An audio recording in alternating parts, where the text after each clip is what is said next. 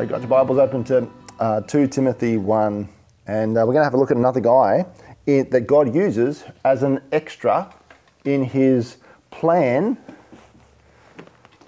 called history. I don't know if you've ever noticed, oh, did you notice this last week any people in your life that God used that aren't particularly famous? I know I, I certainly did. I noticed a couple, and uh, sometimes they weren't even Christians, but God used them in a special way. So, have your Bibles.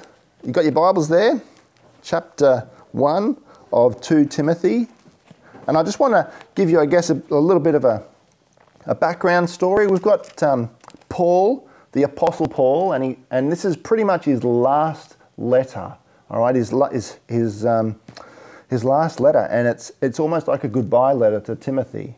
And he's writing this from Rome, and he's in prison.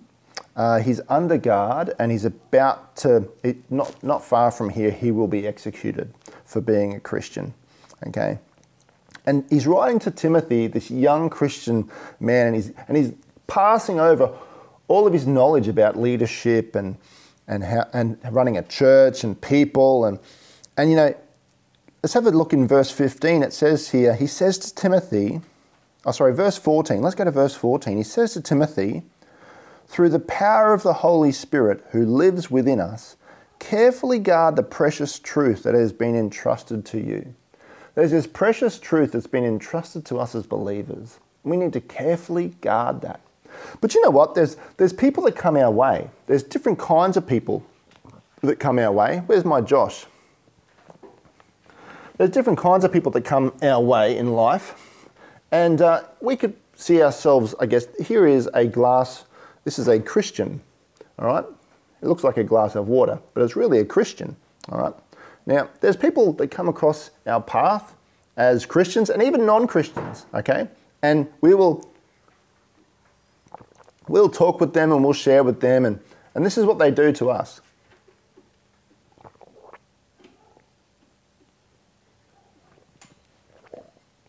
Mm. They feel refreshed. but guess how we feel? Empty. All right? I think there's three kinds of people in, in life, and I'm going to make them rhyme. There's first ones are the takers. All right, the takers. And they take like that. They just take. You have a conversation or interaction with them, and they you feel afterwards you feel just empty and exhausted and sucked dry you ever met people like that? Have you got people like that in your life?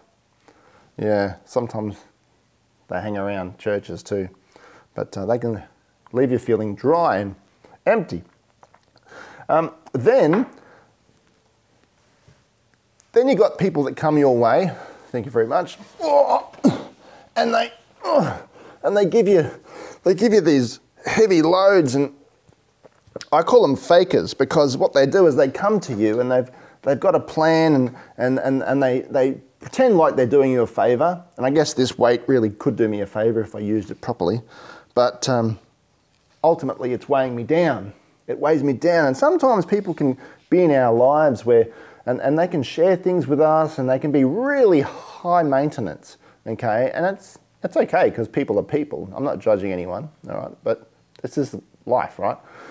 People can leave you feeling heavier than you started the conversation, all right? And so there's those kinds of people, all right? I'll put this away because it's heavy. So there's takers and there's fakers, and there is um, the next kind of people.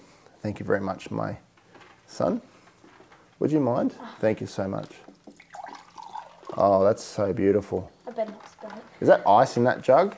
It is. Wow. Oh, yeah.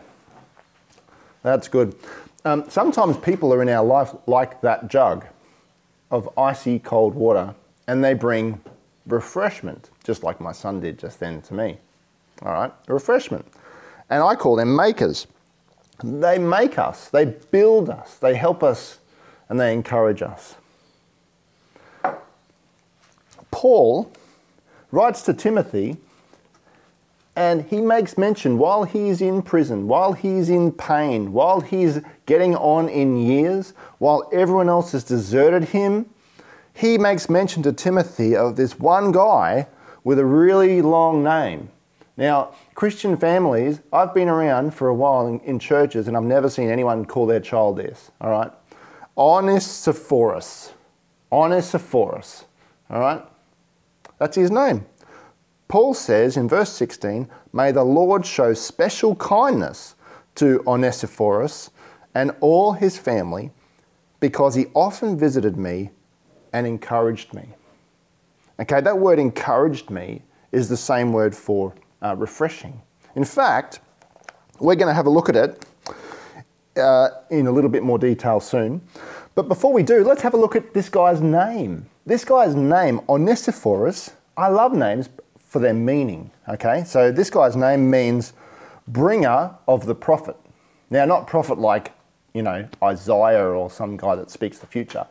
Profit as in money, financially, you know, generous profit. So he's bringer of advantage, bringer of profit. Okay, just like where we filled up that uh, cup with icy cold water, that jug was left emptier, but it brought profit to the Christian, you know, the glass and or the person. And this guy, Onesiphorus, was just like that. He wasn't a taker, he wasn't a faker, he was a maker. And he wasn't looking for any accolade or awards. In fact, all he wanted to do was bring advantage into someone else's life.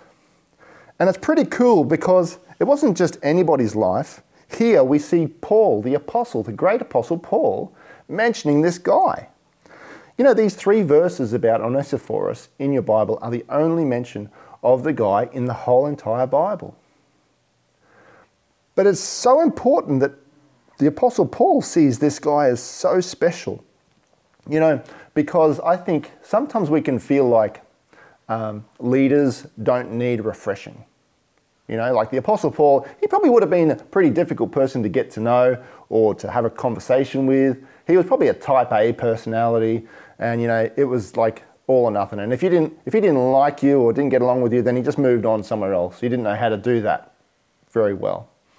But here, Onesiphorus encourages Paul. You know, sometimes we just should encourage our leaders. In fact, I got a text message just this, oh, was it a couple of weeks ago, last week or the week before, uh, from somebody just encouraging me, just saying, hey, how can I pray for you? You know, we're thinking of you right now. And it was just really special. And it made me think of, of this guy. And I thought, he's a bringer of advantage. He wasn't in it for gain or personal gain, he was to bring gain to the other person. He was to encourage and to refresh. That word in, in verse 16, encourage or refresh, is actually a Greek word which means to increase and up the breeze, to increase and up the breeze, like a someone bringing being a breath of fresh air in someone's life, not dragging them down or, or, or, or you know taking from them, using other people for their own advantage, but but actually just bringing something to that other person and leaving it with them. It's like a cold drink on a hot summer's day. Now, Josh gave me a refreshing cold drink just then, but you know, sometimes in winter, it's, it's, it's better to, I actually find this more refreshing in winter on a cold day. This is a, a nice cup of coffee. Oh, yeah. And that's warm because the environment that I'm in is cold. That is refreshing to me. You know, being a refresher to somebody else isn't just something that you do. Okay? So it's something that you are, someone that you are, and it, it's all about the environment that that person's in.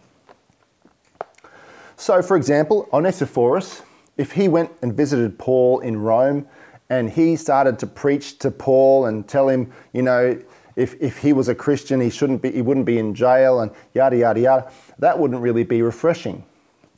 So, refreshment is really relative to the situation that the person's in. So, for example, uh, something that works for one person might not work for another. So, spamming someone with text messages probably won't work for some people. Maybe just one email or um, just a smile, you know, something that gives into that person advantage and profit.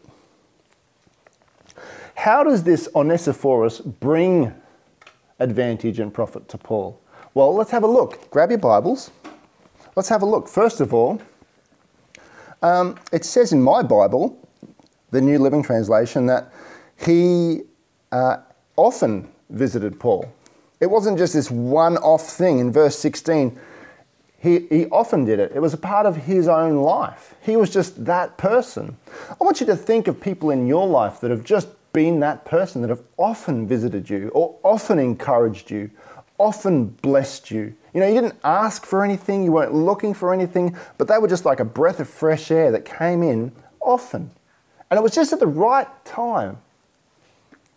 So he did it often, not once off.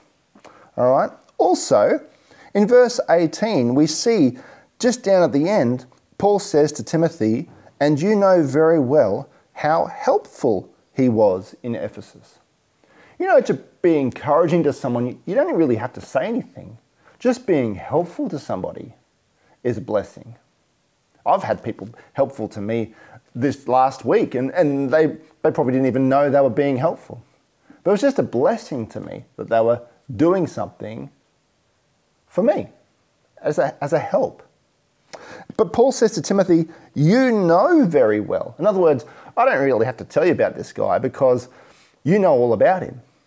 But here's just three verses in the Bible about this nobody, this extra in God's story. So in Ephesus, Onesiphorus and his household were known for their helpfulness, for their encouragement, often visiting people and just being so hospitable and a, fresh, a refreshing breath of fresh air to people.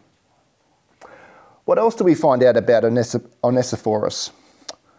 Well, in verse seven, uh, sorry, in verse sixteen, we see that he was never ashamed of Paul when Paul was in chains. Now that's really important because he is more concerned about the person than the person's problems. Now, Paul was in chains for being a Christian, for being a believer. He was in prison. Now, we don't have people in Australia that are in prison for being believers, but all around the world, there are people right now that are chained in prison, under guard, because they simply believe in Jesus. They might be leaders of a church, an underground church, they might just be Christians that just got caught at work praying to Jesus. And they're in prison because of their faith. And this guy, this generous guy, Onesiphorus, showed his encouragement by being brave. Not just doing it often, not just being helpful from time to time, but being brave, like stepping beyond what average people would do to be nice to somebody going to prison, looking at the person, not their problem, being kind to somebody regardless of what their problem is. We could take this another step further. You know, there are some people out there with some problems, people, but they need encouragement too. They need refreshing as well. Who knows how they got in that situation? I remember when I was a young, uh, young fellow uh, struggling in, in my life with problems, there were people that I look back at now and they were actually like Onesiphorus. They brought refreshing and they brought God into my life. They brought the Holy Spirit's presence into my life.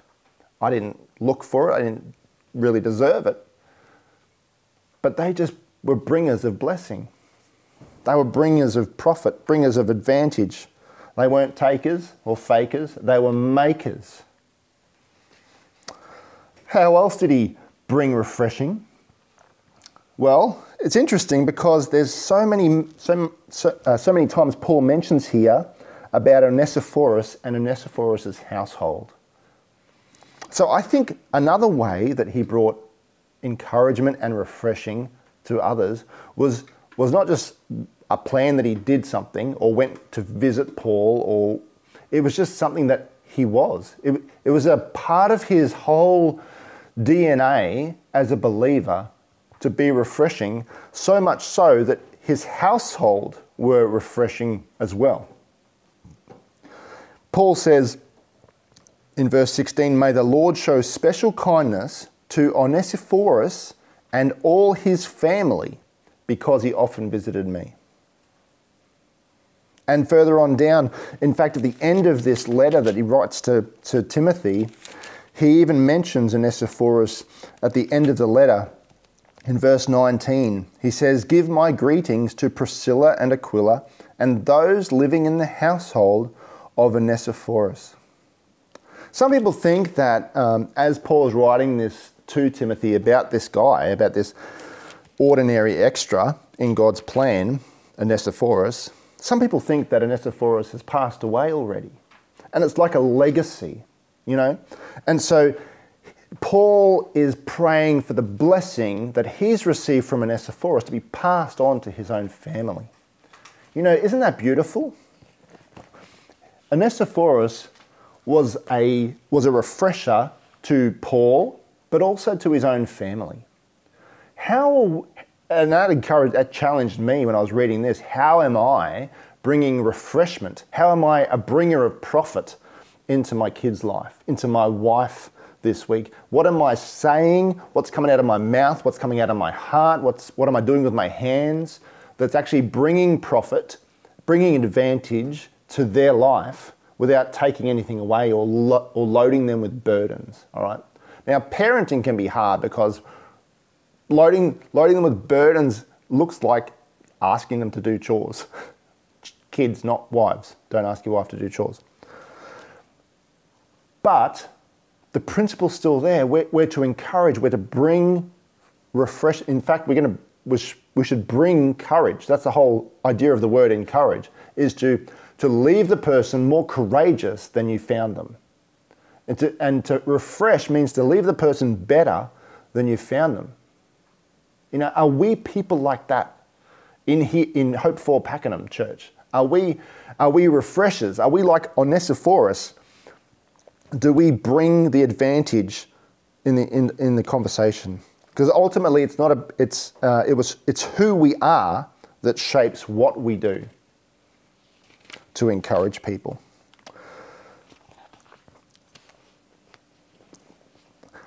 Proverbs Proverbs 11:25. If you've got it, turn with me there. I'll just read it out to you. Proverbs 11:25 says this: "The generous will prosper. Those who refresh others will themselves be refreshed." This is an image of sowing seed. The generous will prosper. In other words, you see a farmer, you see a picture, I see a picture of a farmer walking out sowing seed, being generous, throwing the seed, letting it go, bringing the advantage to the soil and allowing that to grow, and that grows to bring a harvest. The generous will prosper. Those who, ref- and the same principle of sowing and reaping applies to the refresher, to the person who brings refreshing. Those who refresh others will themselves be refreshed. Those who up the fresh air in someone's life, who bring refreshing, themselves will be refreshed.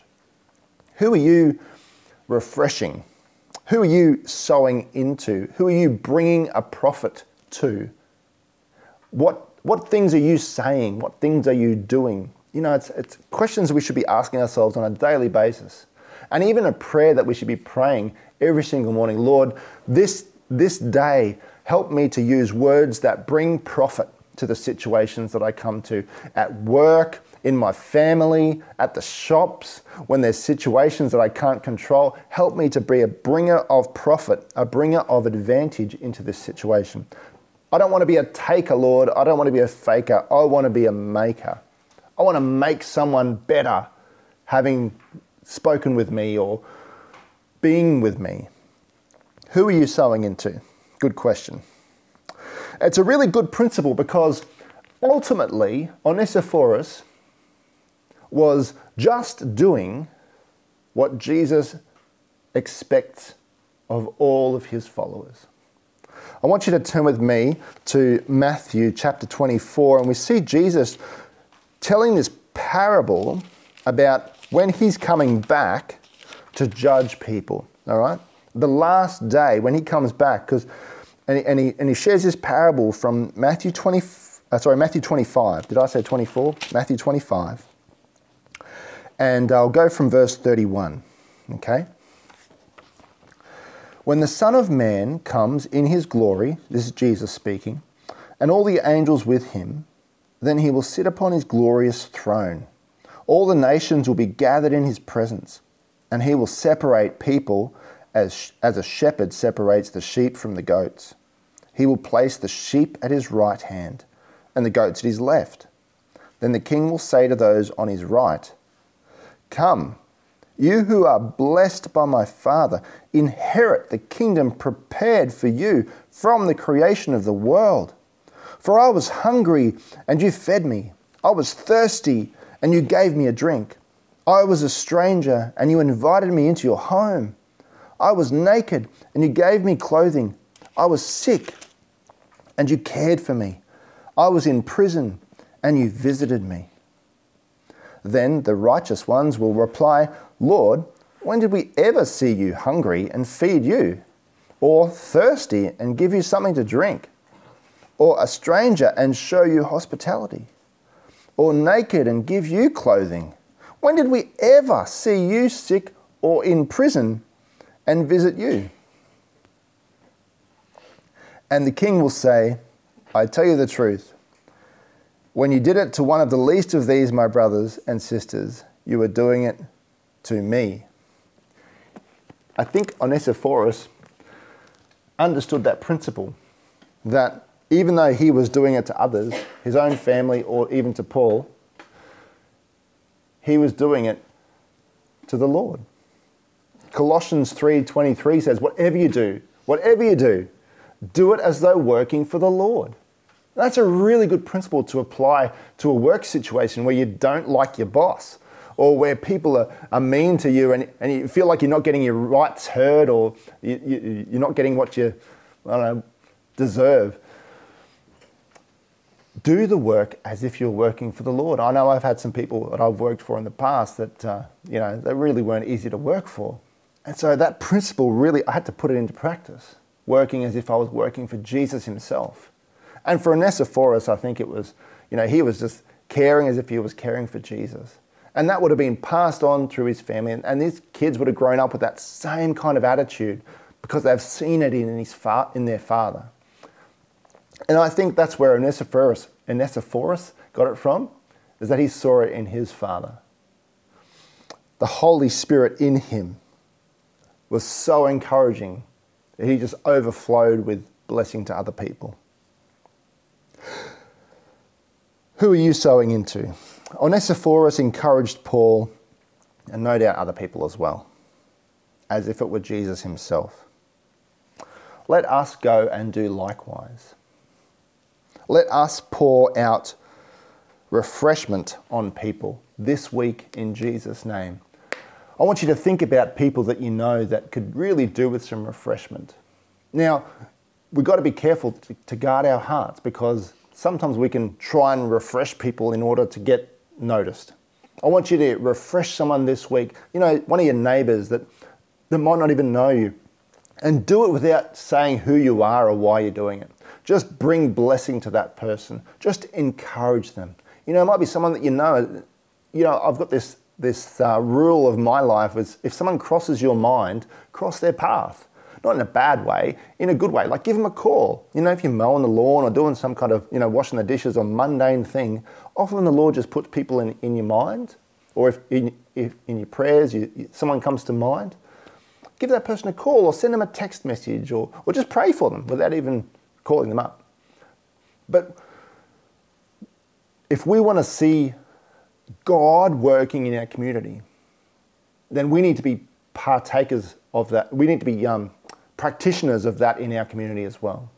All right, just like these extra people in God's plan. They were just ordinary people, but they were willing to get up and do.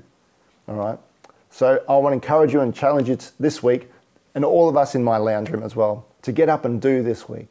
To be bringers of refreshment to somebody this week, like you're a, a breath of fresh air, or a glass of cold water, or a nice hot coffee on a cold morning to somebody, that you would leave them with something good and not take anything away or load them down with heavy loads. Let's pray. Heavenly Father, we thank you so much that you bless us. You don't load us with burdens. You don't take things away from us unless they're bad for us. But God, you give us. You're a giving God. John 3:16 says, "God, that you gave your one and only son because you love the world so much that you gave him." And so, Lord, we just thank you so much for that generosity, that you have a generous heart. And so, Lord, I pray that each one of us, God, would be generous towards people this week, that we would sow blessing into people's lives, and that, Lord, we would bring refreshment to others, Lord, simply because you've refreshed us, or maybe they have refreshed us in the past, like Onesiphorus with Paul. So we pray, Father God, that you'd help us to do that in the background, God, just to bring you glory. And We ask this in Jesus' name. Amen.